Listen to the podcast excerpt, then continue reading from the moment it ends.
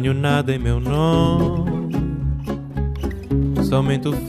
que. Esto es Vidas Prestadas, un programa sobre libros y sobre mundos posibles, un programa sobre todo aquello que puede caber en un libro, ensayo, novela, cuento, literatura infantil, arte, cine, teatro, música, de todo podemos hablar y de todo esto podemos encontrar literatura.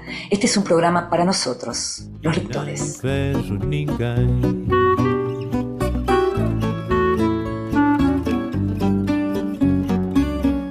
Para leer solemos querer estar a solas, a veces acompañados, no nos gustan los ruidos, pero también nos gusta escuchar la literatura en boca de otros, nos gusta que nos lean en voz alta. Esta vez le pedimos al escritor Fernando Chulac que lo hiciera. En voz alta. Cuentos breves, poesía, lecturas para compartir. Los jueves, Amanda jugaba al póker con un grupo de amigas. El gato Frodo se lo había ganado a una de ellas.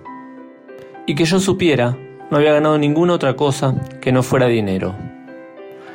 Betty cada tanto ponía los ojos en blanco, ya que se desviaba también, y repetía.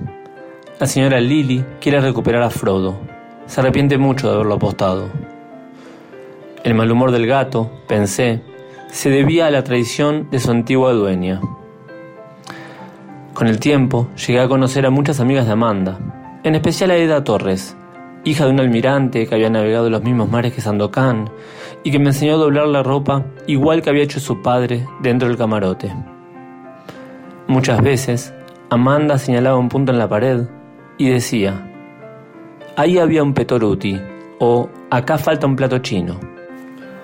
Porque la casa estaba llena de cosas, pero ella solo veía los huecos que habían quedado después de perder al póker. María Martochia, la mujer sin razón. Y lo escuchábamos a Fernando Chulac leyendo un fragmento de la novela de María Martochia. Fernando nació en Buenos Aires en el año 1980 en 2018 publicó Jauría, su primera novela. Su novela Tilde, Tilde Cruz, obtuvo en el año 2019 el premio Gombrowicz y fue finalista del premio Filba Medife. Vidas prestadas.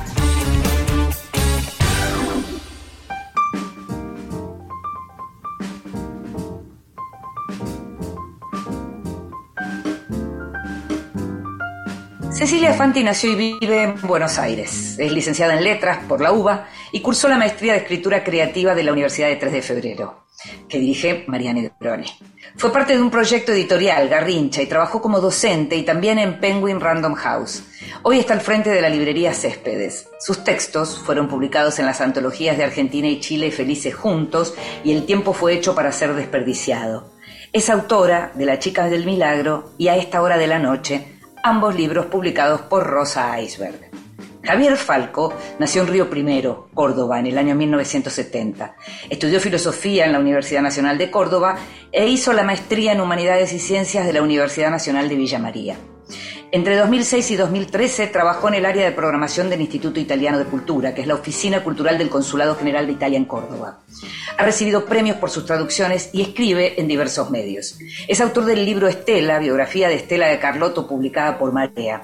Y actualmente se desempeña como docente del nivel medio y es parte de Porta Culturas, una plataforma cultural que incluye una librería de autor, un proyecto editorial y la coorganización del FILIC, el Festival Internacional de Literatura de Córdoba vive y trabaja en Córdoba, en la Argentina.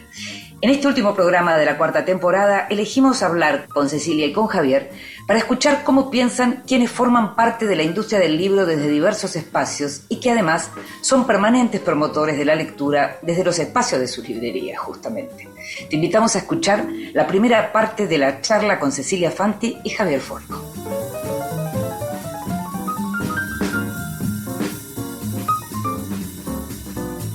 Y en este programa, que es un programa distinto siempre, el último programa es distinto porque tratamos de que sea así, buscamos recuperar lo que estuvimos viendo, leyendo aquello de lo que estuvimos hablando, y se nos ocurrió este año invitar a dos personas amigas de este programa y, nuestros, eh, amigos nuestros, Javier Folco y Cecilia Fanti, justamente libreros ellos, autores ellos, grandes lectores, traductores además, para conversar sobre lo que estuvieron leyendo y estuvieron vendiendo este año. Así que muchas gracias por estar con nosotros, Javier y Ceci. Gracias, Inde, gracias por invitarnos. Hola, Cecilia, y bueno, un gusto, la verdad, ser parte del programa. Gracias, Inde, por la invitación. Bueno, hola, Javier, que también es un gran editor cuyos libros queremos y vendemos mucho en la librería. Eh, nada, un placer estar con ustedes.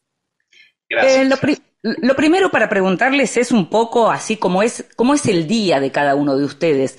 Hablábamos de las librerías, venden libros, venden libros como libreros, como editores, traducen libros, escriben libros. ¿Cómo hacen para además leer. Es decir, cómo se organizan en, un día a día, cómo es el día de ustedes y cómo es la relación con los libros que tiene cada uno de ustedes. Sé si vos además trabajaste en la industria editorial desde una editorial eh, muy grande, desde un grupo muy grande. Así que es como si conocieran absolutamente cada rinconcito de la industria, ¿no? Bueno, em, hay algo que para mí es fundamental, que es o sea, yo siempre digo que siento que es como medio lo único que sé hacer, ¿no? Como que también puedo cocinar alguna torta rica, pero, pero como que todo lo que sé está vinculado con la lectura y con la escritura. Y al mismo tiempo siento que esta es una industria para curiosos, ¿no? Em, y había algo que sí, a mí me marcó, mi gran escuela para, para llegar a, la librería fue en gran medida la editorial, fue, fue, fue Penguin Random House, porque fue en este momento estar como en el vientre de la ballena donde si vos eras curioso estabas como persiguiendo a todo el mundo, a la persona que hacía producción, a la persona, al diseñador, y a cada uno le preguntabas de qué iba su, no sé, de qué iba su trabajo, por cómo calculaban las tiradas. Entonces fue como todo un aprendizaje que, que a mí me sirvió mucho para, para pensar la librería y que me ayuda mucho en la conversación con los colegas. Me parece que algo de lo más, lo más nutricio que tiene, que tiene nuestra industria es el diálogo con los colegas, ¿no? Como entender que nosotros dependemos de una larguísima cadena, que las librerías somos el último eslabón, somos el punto de venta, somos el contacto con el lector, somos como esos promotores de lectura que estamos ahí aferrados y creemos fervientemente en los catálogos que vendemos, pero que necesitamos también la información, o sea, como que si hay una crisis del papel o si los editores no están pudiendo imprimir o lo que sea, todo eso nos afecta a nosotros. Entonces, hay algo que es como, no sé, para mí es un trabajo de tiempo completo eh, donde está incluido desde abrir la caja o ver la reposición que tenemos que pedir hasta, bueno, hacerme ese ratito para mandarle un mensaje a un colega y preguntarle de cómo la está pasando él, ¿no? Mm. Y vos, Javier, porque además estamos hablando eh, no solo de, lo que tiene que ver con las distintas tareas de cada uno de ustedes, sino los lugares, los espacios son diferentes. ¿Cómo es esto mismo, pero en otra ciudad, como Córdoba? Bueno, eh, la característica además de, la librería eh, mía tiene que ver con el lugar donde está, que es un lugar que funciona sobre todo los fines de semana. Entonces yo trabajo siempre, hace 10 años que trabajo siempre el fin de semana. Y entonces el, trabajo de la librería, el oficio del librero se transformó en un modo de vida mm, muy particular, digamos, porque me acostumbré a eso y me gusta y redefiní un montón de mi rutina a partir del trabajo de ir y estar en la librería. A mí particularmente me gusta mucho el, oficio, el trabajo, el estar atrás, el pensar, el hacer las cuentas en un papel, el ver, el escuchar a la gente también, qué es lo que la gente dice de lo que vos le recomendás. Un poco la intuición, el, el timing de la sensibilidad de lo que la gente está queriendo leer, de lo que la gente está queriendo entender. Me parece que eso es hermoso del trabajo de la librería. Eh, em, en el sentido de, bueno, ¿qué necesita esta, necesita esta gente, digamos? Y eso eh, es un poco leer para otros. Mm, mm. Algo interesante es que cuando uno es editor en una editorial sabe que uno no necesariamente edita su mesita de luz, ¿no? Es decir, uno tiene que pensar un catálogo en función de montones de otras cuestiones que no necesariamente tienen que ver con uno. En el caso de una librería, ¿cómo funciona eso? ¿Se vende todo? ¿Se elige qué vender? ¿Cómo es? Yo creo que en el caso de las librerías como Portaculturas, hablo de Portaculturas, digo que ha defendido siempre la idea de un catálogo. Y eso supone una decisión que está sustentada en la posibilidad de que funcione y si funciona, sostenerlo. Y sostenerlo significa crecer con una determinada medida. Nunca va a ser masiva, eh, pero tiene que autosustentarse y tiene que posibilitar que yo viva. Pero básicamente es un catálogo que yo creo que es una manera de ver el mundo que uno le ofrece al lector. Y en eso entran algunas cosas y y no entra en un montón, digamos. Entonces la definición de la librería no tiene que ver solamente con lo que uno tiene, sino también con lo que no tiene y uno elige no tener. Eh, mm. Y me parece riesgoso, pero me parece interesante porque, bueno, es jugar otra opinión también. Mm. Ceci. Estoy muy de acuerdo con lo que, con lo que dice Javier. Me parece que, mm, gran parte del segmento independiente de, de, librerías nacemos, ¿no? Como con este afán y con esta con esta, con esta creencia de que la literatura vende, ¿no? Esto, no, bueno, menos libros, ¿no? Em, y que, y que vamos entonces a disponer un catálogo y vamos a curar ese catálogo. Y eso supone, o sea, más allá de, las decisiones son riesgosas en muchísimos sentidos. Y es también em, esto que decía Javier en relación al oficio antes, que es, alguien puede venir a buscar un libro que vos no tenés, porque no pertenece a tu segmento, porque no te interesa, porque es muy masivo, porque...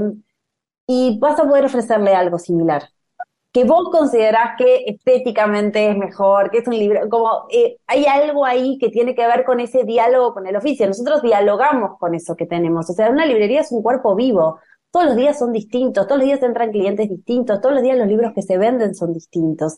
Entonces, muchas veces uno dice, bueno, los rankings de ventas, sí, los rankings de ventas son interesantes y uno no puede em, descartar que hay fenómenos y que muchas veces hay libros que uno no espera que dan como batacazos espectaculares, pero con, vos como librero, cuando vas al final del mes y empezás a ver los libros que se venden de a uno, llegas a la conclusión de que el libro es uno a uno, ¿no? Los libros se venden de a uno. Y creo que las librerías que tenemos catálogo, que cuidamos catálogo, que peleamos porque se reimpriman libros que hace mucho que no están, que estamos mirando esos Excels infinitos donde descubrimos joyas olvidadas en depósitos, bueno, tenemos ese diferencial, ¿no? También como confiamos en ese catálogo que tenemos. Ahora, Ceci, cuando hablamos de esto, de esta singularidad de las librerías de catálogo, como las están llamando, estamos hablando también de un lector de un, perdón, de un cliente particular, de un consumidor particular que es un consumidor lector? Mira, yo creo que no. Me parece que mm. justamente por eso es em, la clave de que los libreros somos promotores de lectura. Nosotros acompañamos caminos lectores y abrimos caminos lectores. La librería tiene, mi librería tiene cinco años y en esos cinco años nosotros hemos, eh, tenemos nuestros clientes asiduos y lo más genial es no solamente ver esa gente que en principio no confiaba en sí misma, como a mí me gustan cosas ligeras, no soy muy lector, lo último que leí fue en la secundaria, ¿no? Y, y, está este peso muy grande que tiene que ver con lo simbólico y lo cultural. La gente te dice un poco con culpa que no está leyendo, que no leyó, que el año leyó poco. Y vos ves el crecimiento y la apuesta que, y la apuesta como, y, cómo vienen después de esa lectura. Y, y, lo más genial es ver a los niños, o sea, los niños que cuando abrí la librería tenían siete y ahora tienen doce, y ver ese camino y ese recorrido lector y cómo el libro entró en sus vidas. Em, y estar muy atentos a lo que sale, pero también estar muy atentos a los clásicos, a generar ese vínculo. Hay algo que es, em, a ver, nadie nace lector. Los lectores, vos te formás como lector. Y mm. yo creo que esa es como, en algún punto, como una gran responsabilidad nuestra y también un privilegio muy grande. Mm. Javier. Sí, yo creo que la tarea central nuestra es achicar la distancia, porque el libro tiene un peso simbólico muy fuerte también, ¿no? Con una idea de la, como de la cultura casi del siglo XIX a veces, como el libro no es para todos, el libro es para algunos, qué tipo de libro es para mí, y lo que uno tiene que hacer es allanar ese camino y ese camino se allana leyendo, básicamente. Eh, mm. Digamos, eh, desde la perspectiva de alguien que no es un académico, que no necesariamente tiene que ser un escritor, sino que es alguien que tiene una librería, pero que lee. Y ese, ese trabajo es maravilloso. Cuando vos le decís a, un, a alguien que viene a comprar un libro que no lo tenés, ¿Cómo le explicas? Le decís, eh, o te dice, pero este es el libro que más se está vendiendo en todos lados. ¿Cómo le decís vos, pero mi librería en realidad busca eh, construir otra cosa? ¿De qué manera? De una manera muy simple y directa. Eh, básicamente, la mayoría de los libros que yo no vendo tienen que ver con grandes grupos editoriales. Entonces le explico que el perfil de la librería se construyó sobre, la, sobre el deseo de difundir otros proyectos editoriales, otro, otras estéticas, y, que bueno, que básicamente incluso les recomiendo a dónde lo puede ir a comprar, digo, pero... Perfecto, eh, claro. Me parece que es importante que también la persona que es muy lejana a las librerías y que entra a lo mejor a pedir un libro que nosotros no, no tendríamos nunca, pero por, por, cuestiones también prácticas, digamos, porque una gran editorial no te abre una cuenta. Pero digo, la gente por ahí no entiende que, bueno, que no necesariamente uno tiene que tener todo y, y aprende de manera muy chiquita que, que, bueno, que hay otro mercado, que hay otros editores, que hay otros escritores que funcionan en otros circuitos más pequeños y eso también está bueno. Ceci, este año participaste muy activamente de la elección del premio Nobel, con mucha suerte, además. Eh, no siempre se da, o sea, somos muchos las que estamos muy contentos este año por el premio Annie Ernaux, pero en tu caso particularmente, además, habías estado muy activa este, proyectando el posible Nobel.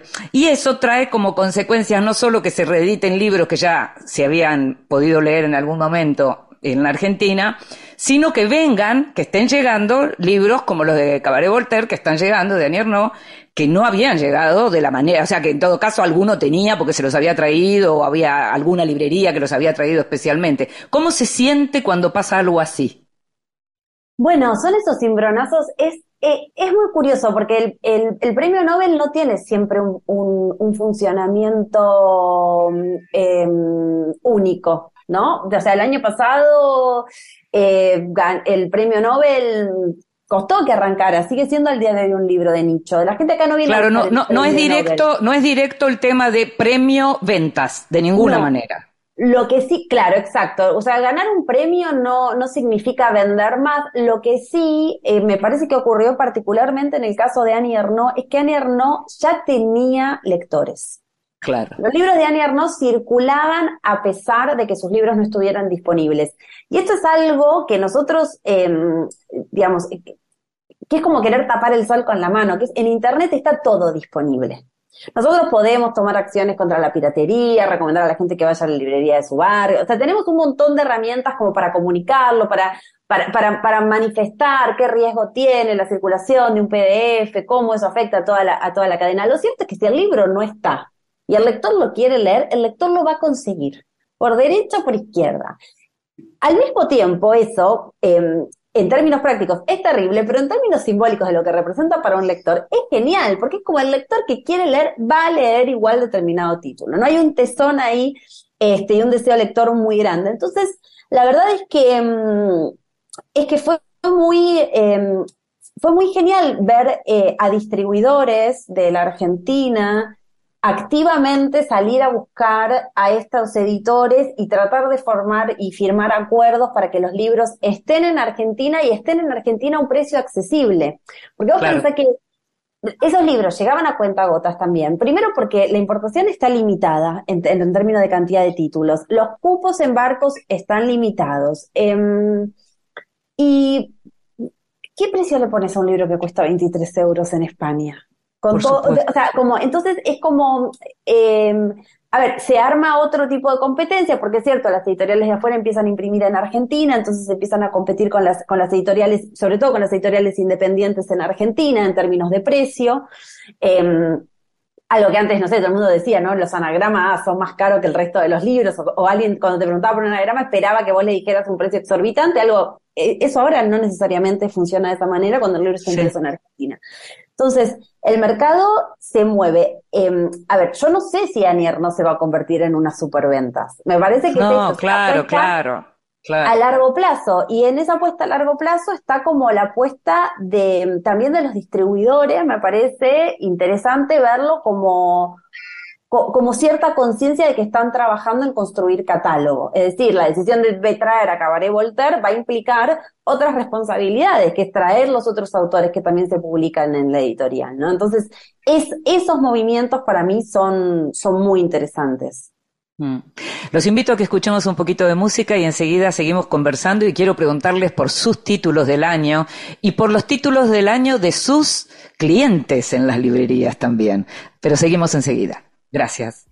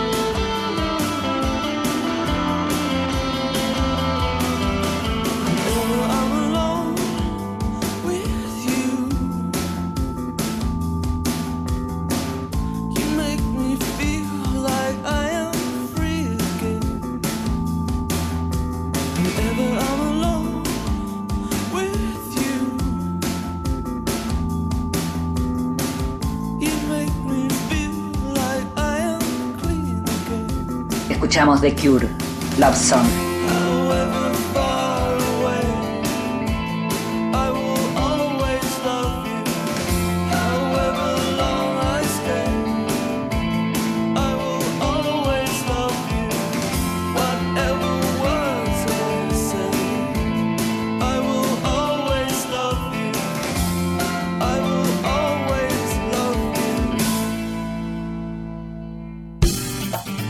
Estás escuchando Vidas Prestadas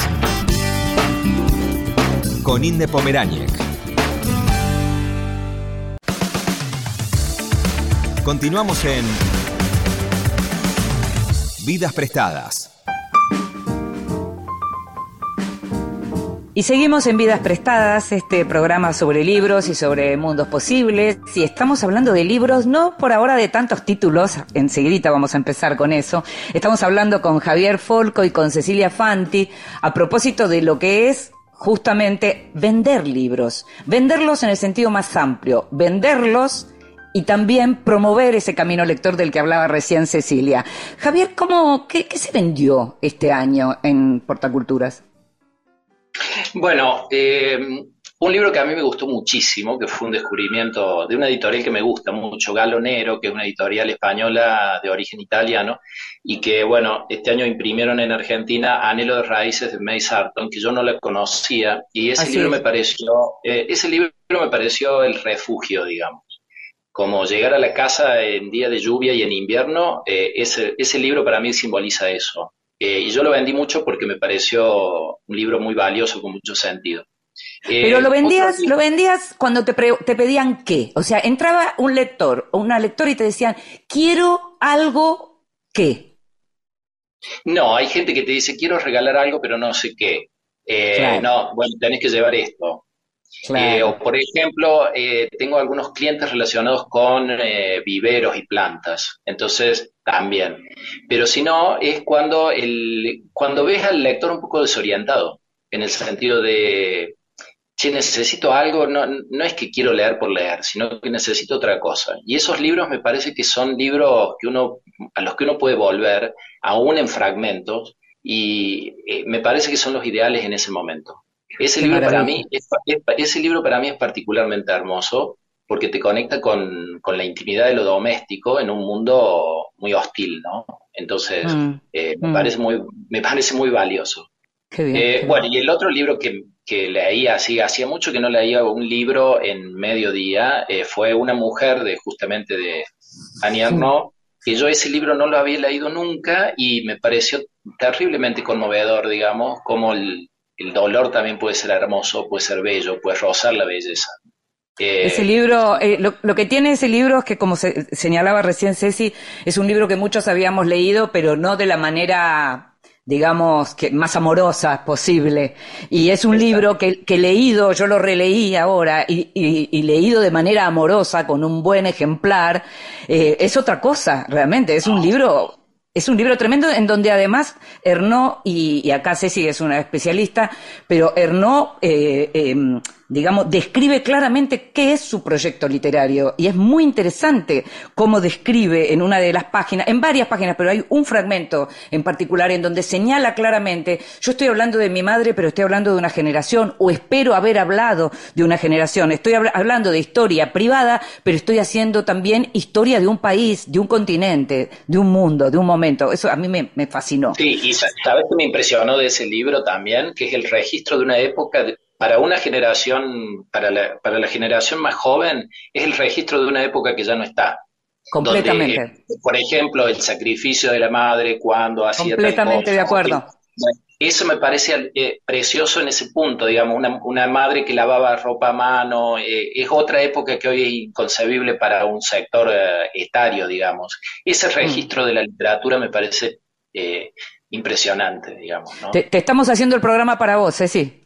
No, es, es, es, es- es hermoso. Es, genial como esto, ¿no? Que los libros lleguen y que, y que gente súper lectora se encuentre con Ernaux.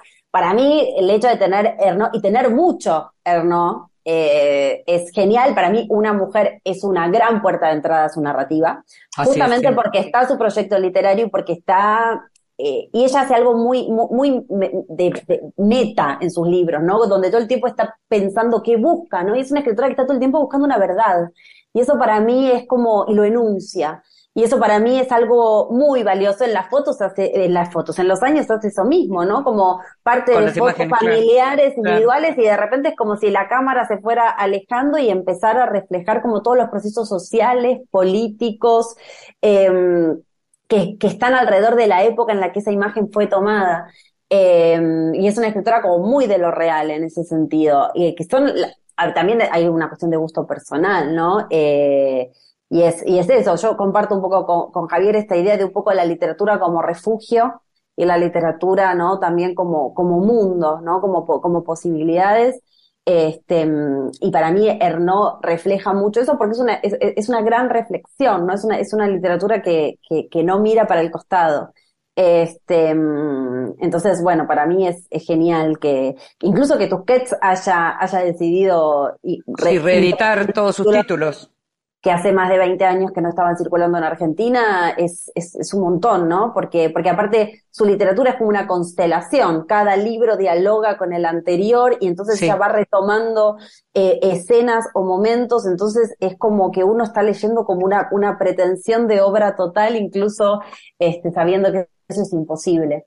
Qué, qué Eh, interesante esto que estás señalando, porque yo pensaba mientras hoy repasaba eh, los libros del año, o lo que por lo menos fueron para mí los libros del año, y para mí un, un nuevo Eduardo Halfon es un libro del año siempre, y es otro, de, justamente es otra de las personas que tiene un proyecto de obra y en donde cada uno de sus libros dialoga con el otro, ¿no? Sí, Sí, y bueno, y otra que es una de mis amadas que acaba de salir, Animalia, de Silvia Moloy, totalmente, su libro, totalmente. el libro que ella logró terminar con su editora antes de morir, ¿no? Entonces, es un, es un Moloy auténtico porque, porque ella estuvo en el proceso final del libro es otra autora, ¿no? Donde, mm, donde toda su obra dialoga, ¿no? Donde, don, donde las escenas y ese vínculo con lo familiar, digo, uno, uno, uno ve en, en, Vivir entre lenguas otra perspectiva de las escenas que quizás ya leyó en Varia Imaginación y ve como el común olvido eso está como reconstruido, como con un alter ego, este, que es alguien que vive en el exilio, que vive en otro país y que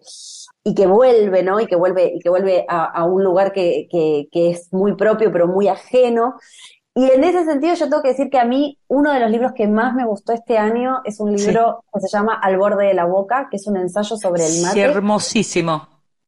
Y es un libro de una sencillez y una sensibilidad eh, que me pareció como, me pareció notable la destreza y la sofisticación de ese libro, ¿no? Porque es un libro que nos habla a todos, eh, y, que, y que hace esto que hace la literatura, que es enrarece algo para nosotros dado. Sí, es muy interesante el, ese libro de, de, Carmen Cáceres porque, claro, que, que, lo que hizo fue, que, publicado por Fiordo, que inicia una colección eh, y, y que tiene que ver con eso que de pronto está todo el tiempo con nosotros y, y, sobre lo que no reflexionamos demasiado, ¿no? Es decir, porque uno piensa, dice, todo un libro de reflexiones sobre el mate, sí, porque no es eso, es mucho más que eso. Exacto, es, y aparte es esto que es como, como el diálogo que uno está, como que hay algo como muy bien logrado que es como el mate, un tema que vos decís, bueno, no sé, imagínate vos sos editor alguien viene y te dice, tengo un libro sobre el mate, vos le decís, ah, mira vos, qué interesante. Y, digo, y de repente logra, ¿no? Como en esta, en esta suerte de decálogo, como con una coda al final, como eh, conectarte con, como con esos momentos de sentir y al mismo tiempo como una sensibilidad. Son esos libros que, no sé, me pasó esta última semana con bocetos de natación. ¿no? Iba, iba a mencionar exactamente ese libro, Cecilia. Son libros que vos empezás a leer y decís, bueno, la natación, bueno, o, este año se reeditó una historia sencilla de Leila Guerriero, ¿no? Sí. Eh, que es un libro sobre el malambo. Cuando vos le decís Sí. al cliente que el libro es sobre el malambo, No, no se decirte, no, no, es que no es eso, claro. ¿Qué claro. decirte? Una danza folclórica. Y, y cuando vos empezás a, un poco a, a- a desgranar, aparte de que Leila es una maestra en eso, de repente, yo me acuerdo en mi primera lectura de ese libro, terminé llorando a mares en un tren que me llevaba de la librería a Retiro. Y siento que, que son esos libros que eligen como temas que parecen como muy menores, muy pequeños, muy al costado, muy marginales o muy comunes como el mate, y que logran, ¿no? Un dispositivo que lo convierte en otra cosa, ¿no? Que lo convierte en un objeto estético bellísimo, al margen de que Bocetos de Natación es un objeto hermoso. Claro, claro. un- Publicado un- por Blatty Ríos, la autora es Lynn Shapton, que ella misma es eh, artista, ¿no? Diseñadora, es una, es una, es una preciosidad. Después, a- algunos libros que, por lo menos un libro que para mí circuló mucho este año, porque además lo trabajé mucho, y porque la entrevistamos a la autora, pero que también publicado por una editorial grande se pierde porque no se, no necesariamente se imprimen las cantidades que se tienen que imprimir, y que me parece que es un libro fundamental para Latinoamérica es El Invencible Verano de Liliana, de Cristina Rivera Garza, que es un libro extraordinario y lo mismo podríamos decir, bueno, hay libros que tienen que ver con el tema femicidio. No, lo que hace Rivera Garza es otra cosa. Lo que hace Cristina Rivera Garza con este libro es mostrar cómo se puede escribir un libro sobre un femicidio, pero reivindicando lo que fue la vida de la víctima, no solo contando el modo en que murió. Para mí fue un, es un libro así, pero muy, pero muy importante este año. Quería decir algo que me quedé pensando en esto que vos decías respecto al libro de Rivera Garza, Sí, en una, en una gran editorial que por ahí se pierde. Y me parece que es interesante pensar que lo vengo pensando a partir de la charla que tenemos con Halfon, por ejemplo. Para mí un logro de las librerías independientes es que Halfon sea un personaje conocido y que sea un autor. muy buena, muy buena esa idea, porque me- sí. porque me parece un autor fundamental y me parece que Rivera Garza es lo mismo. Entonces, es la librería, la librería no sé si usar la palabra independiente, pero la librería más pequeña o de catálogo donde hay alguien que está cuidando eso, es en cierta manera una buena metáfora del libro, de estos libros que cuentan pequeñas historias que de pronto de la pequeña historia hacen la historia. Y para mí, Completamente. ahí, ahí es donde hace comunión eh, determinado tipo de literatura, determinado tipo de editorial y determinado tipo de librería. Sí, me Eh, parece que en ese, en ese mismo juego entraría, por ejemplo, cómo se convirtió también en un, en un autor leído, eh, Jones, ¿no? Que este año publicó La Bahía en Chai, y bueno, los libros de Simon Jones se venden y también posiblemente tiene mucho que ver el trabajo que hacen ustedes. Sé si vos lo ves así. Yo creo que sí, y también hay algo en relación a lo que, a lo que dice Javier, que es, hay una relación muy personal con el cliente. Hay algo, la, librería es un espacio de experiencia en el sentido más benjaminiano posible, que es que para que haya experiencia tiene que haber permanencia. Nosotros establecemos una relación, un vínculo lector con esa persona que no sabe a veces lo que viene a buscar, o a veces viene a transitar algo a través de un libro, ¿no? Entonces, nosotros muchas veces presenciamos escenas muy íntimas o muy privadas que nos comparten. Digo, alguien que se nos pone a llorar porque está transitando un duelo y necesita un libro que lo acompañe, ¿no? Entonces, hay algo ahí donde, donde ese trabajo también es como sumamente comprometido de nuestra parte, de nuestra Por parte con el cliente y de nuestra parte con el catálogo, ¿no? Eh, y bueno, quizás sí hay algo que es, eh, a ver, es el, gran tema de las grandes editoriales, que es que, bueno, las grandes editoriales eh, tienen, tienen infinidad de catálogos, tienen una responsabilidad muy grande con un fondo que tienen, cuyos derechos poseen, y por otro lado tienen, tienen unas, una serie de Excel que le hacen los números, ¿no? Entonces, este, a veces es eso, ¿no? Y muchas veces la, la- la suerte que nosotros tenemos es eh, disponer de otros catálogos que los complementan cuando esos libros salen de circulación. Pasó con Aurora Venturini, digo, antes de que la reeditara Tusquets, Aurora Venturini era una pregunta que teníamos una vez por semana en la librería, tener los libros de Aurora, no, no están, no están, no están. Bueno, entonces finalmente se terminan dando esos movimientos eh, que son muy interesantes este, y, y- y que y para los que nosotros estamos como atentos, pero ese yo, es el mercado también. Eh, les voy a hacer la última pregunta y les voy a hacer las preguntas como librero. Entonces, eh, eh, te pregunto, Ceci, eh, entro y quiero, quiero enamorar a alguien. Quiero enamorar a alguien. Quiero enamorar a alguien que es lector, o que es lectora, o que es lectore, como se querramos llamarle, y, y quiero mostrarle que elegí muy bien. Eh, Algo que por ahí no conoce. Bueno, voy a ir, voy a ir con, voy a ir con mi, con, esta autora a la que soy fan número uno y te voy a decir Pura Pasión de Annie Ernaux. Para mí, Pura Pasión de Annie Ernaux es un libro que desborda sensualidad y erotismo, ¿no? Hay algo ahí que es como, creo que en, en, en esta historia de amantazgo logra captar muy bien qué es lo que nos pasa en el cuerpo, o sea, qué es lo que nos pasa químicamente cuando damos todo por alguien, por amor. Mm. Eh, entonces, yo creo que ahí es como un mensaje muy claro. Si vos le regalás a alguien pura pasión, no hay dudas. Javier, y a, y a vos te pregunto que viene eh, un, eh, un hijo, una hija, un hije, y dice, quiero regalarle un libro a mi mamá que no la está pasando bien. ¿Qué le puedo regalar? Es que yo, le- yo estoy medio homeopático en eso. Yo le daría algo para que sufra más. Me parece que también eso libera. A ver. Eh, no sé, eh, por ejemplo, a mí por, mm, un título que me encanta recomendar es Stoner. Para Sí, mí, totalmente, es claro. una, es una novela, es una novela hermosa. En la Tierra somos fugazmente grandiosos, me parece Ay, sí, impresionante. Eh, el- esto no es porque lo haya publicado yo. El libro de las caídas de Andrés Barba me parece un libro También oscuro, es hermosísimo, pero, también me- sí. pero me parece luminoso.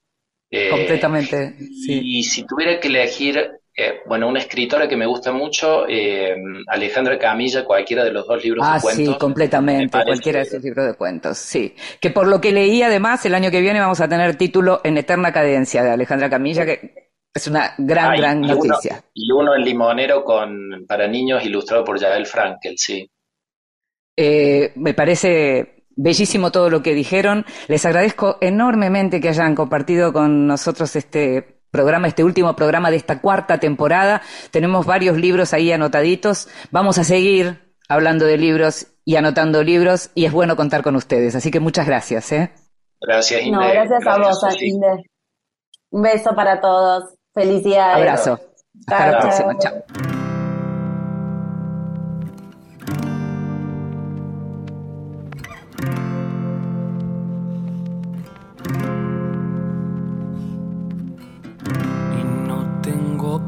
Pensado hundirme acá tirado. Y no tengo planeado morirme desangrado. Y no, no me pidas que no vuelva a intentar.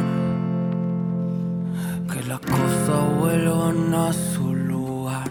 Y no tengo pensado hundirme acá tirado. Y no tengo planeado morirme desangrado. Y no, no me pidas que no vuelva a intentar. Que las cosas vuelvan a su lugar. Estamos siendo cuidadosos, como caminando por un piso resbaloso, sabiendo que un paso en falso nos lleva al fondo del pozo. Será lo tembloroso de la espuma bailando en mi corazón rabioso.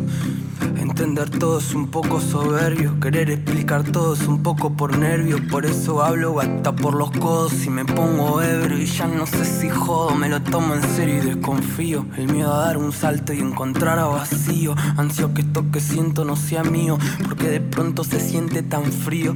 Parece que saber hacerse bien es todo un desafío. Que rabia me da el amor, voy a arrancármelo. Que rabia me da el amor, voy a quedármelo. Prefiero lo tortuoso del ritual que lo decoroso de estar siempre igual. Habrá motivos para estar mal, lo debo ser yo, presintiendo el final. No es eterno el carnaval, si es etéreo lo carnal. Encontraremos algún otro canal para juntar el plexo. De fondo un sax si queremos sexo. Ahora recuerdo la primera vez que te reíste y las ganas que me dieron de que se me ocurra un chiste. ¿Cómo van a convencerme de que la magia no existe? Y este es el voz, el vozito, arrancármelo. Y no tengo pensado hundirme acá tirado. Y no tengo planeado morirme desangrado. Y no, no me pidas que no vuelva a intentar. Que las cosas vuelvan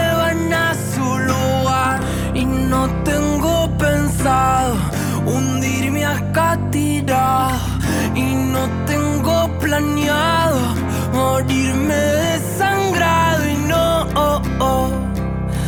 no me pidas que no vuelva a intentar. Que las cosas vuelvan a su lugar. Te regalo un libro.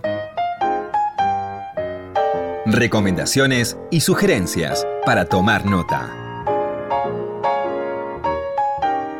Hola, soy Julieta Rofo, soy editora de Infobae Leamos y soy cronista de De Acá en Más, el programa de la primera mañana de Urbana Play. Eh, tengo temporadas en las que regalo libros de manera variada, pero hay dos libros que regalé mucho. Uno hace muchos años es Nueve Cuentos de Salinger y creo que lo regalaba en cuanto cumpleaños podía regalarlo porque me parece que es uno de esos libros que puede hacerte pasar por demasiadas sensaciones todo en un mismo libro. Eh, los cuentos de, Salinger, los cuentos que tiene en ese libro Salinger, bueno, me parece que condensan muchas de las posibilidades de la literatura eh, en un solo volumen. De hecho, uno de esos cuentos que se llama Para Esme con Amor y Sordidez, bueno, me parece que en un solo cuento pasan tantas cosas, le hace sentir al lector tantas cosas que, que creo que de eso se trata y por eso lo regalé durante muchos años en muchos cumpleaños. Eh, y en el último tiempo hay un libro de no ficción que regalo cada vez que puedo que se llama La Otra Guerra. Es el libro muy cortito y muy espectacular que Leila Guerriero escribió sobre la guerra de Malvinas y sobre eh, todos los debates que hay alrededor de qué hacer con los cuerpos enterrados en el cementerio de Darwin, qué hacer con las familias de los excombatientes. Bueno, eh, sobre eso es la otra guerra y mm, lo regalo porque me parece que es un libro escrito preciosamente, muy preciosamente, un libro al que le alcanzan unas 100 páginas para contar una herida que tiene, bueno, casi 40 años o 40 años y, y que lo resuelve bien porque no le sobra ni le falta nada como solamente Leila Guerrero sabe hacer. Y la escuchábamos a Julieta Roffo eh, contándonos qué libro nos regalaría o qué libros nos regalaría. Julieta es una gran periodista, una gran periodista cultural, es editora en Infobae Leamos y es cronista en el programa de Acá en Más en Urbana Play. Conduce además el podcast Podcast de Autor en Infobae y recientemente fue premiada con el premio Lola Mora por su labor en periodismo digital a partir de lo que fueron sus notas en el diario.ar.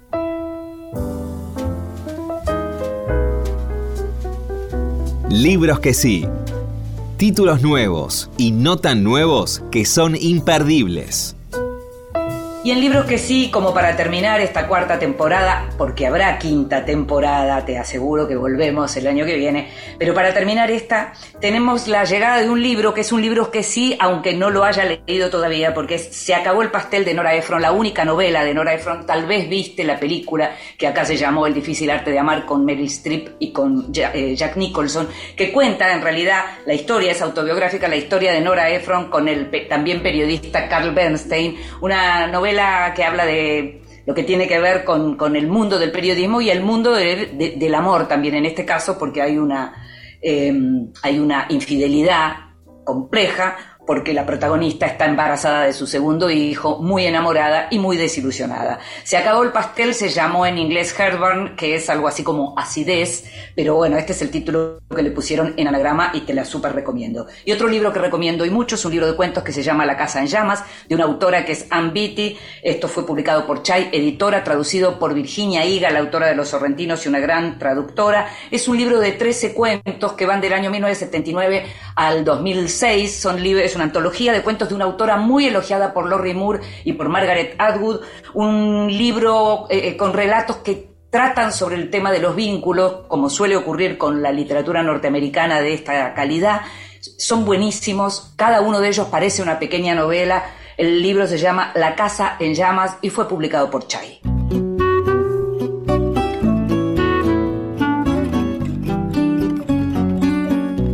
Y llegamos al final de este último Vidas Prestadas de esta cuarta temporada. Sabes que vas a poder escucharnos cada vez que quieras en la página de la radio o en tu plataforma de podcast favorita. Vas a poder también seguir escuchándonos el año que viene a partir de febrero.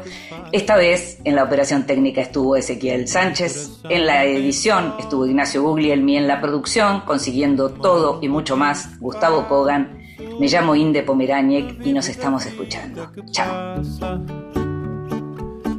De amores que vão e vêm, nada possui meu nome e nem vejo ninguém.